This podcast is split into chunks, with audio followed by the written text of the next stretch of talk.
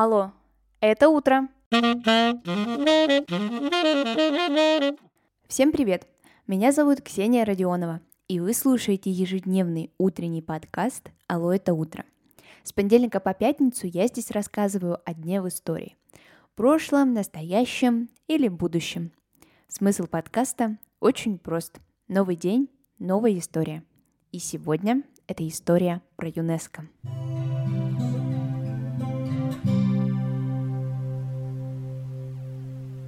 16 ноября 1945 года была основана организация ЮНЕСКО. Какими вопросами она занимается, какие государства являются ее членами и что за достопримечательности могут войти в список всемирного наследия. Ну а для начала вообще, что же такое ЮНЕСКО? Это учреждение Организации Объединенных Наций по вопросам образования, науки и культуры, а ее целью является установление мира посредством международного сотрудничества в вышеупомянутых областях. А на сайте организации можно узнать, что ЮНЕСКО считают, что политических и экономических соглашений между правительствами абсолютно недостаточно для прочной и искренней поддержки стремлений народов. А прочный мир должен строиться на основе диалога и взаимопонимания, а также на интеллектуальной и нравственной солидарности человечества. В настоящий момент в состав организации входят 193 страны. Как же вообще пришла мысль о создании такой организации? Еще в середине Второй мировой войны страны поняли, что придется приложить немало усилий, чтобы восстановить всеобщую систему образования.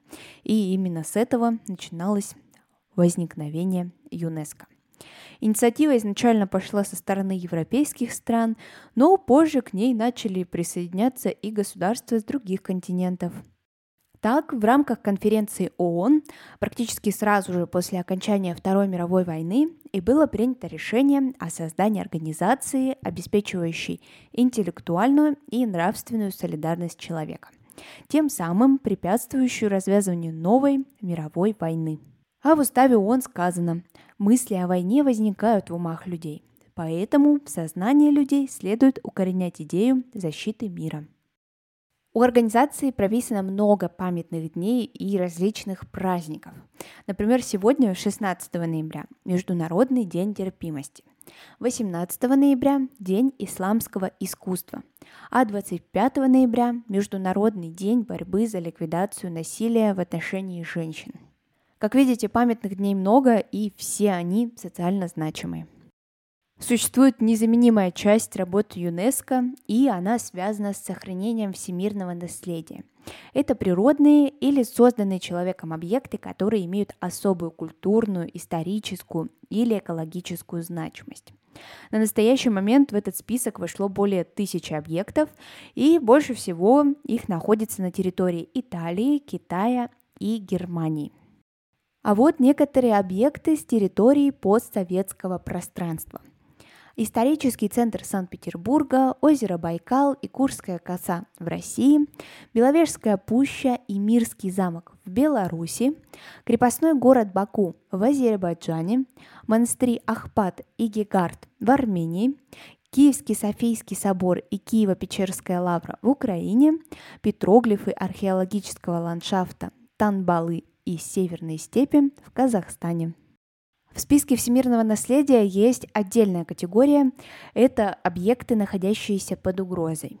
Сюда достопримечательности могли попасть из-за высокого потока туристов, серьезных повреждений, войн, природных катаклизмов или же просто с появлением новых построек вокруг тех самых объектов. И, например, в этом списке находится исторический центр Вены, старый город в Иерусалиме, православные монастыри в Косове и археологические памятники в Пальмире. Сегодняшний выпуск подходит к концу, и, как всегда, вы сможете все объекты всемирного наследия посмотреть у меня в телеграм-канале «Алло, это утро». Если не подписаны, то пора это сделать. Ссылку сможете найти в описании к этому эпизоду. А мы услышимся с вами совсем скоро. Пока-пока.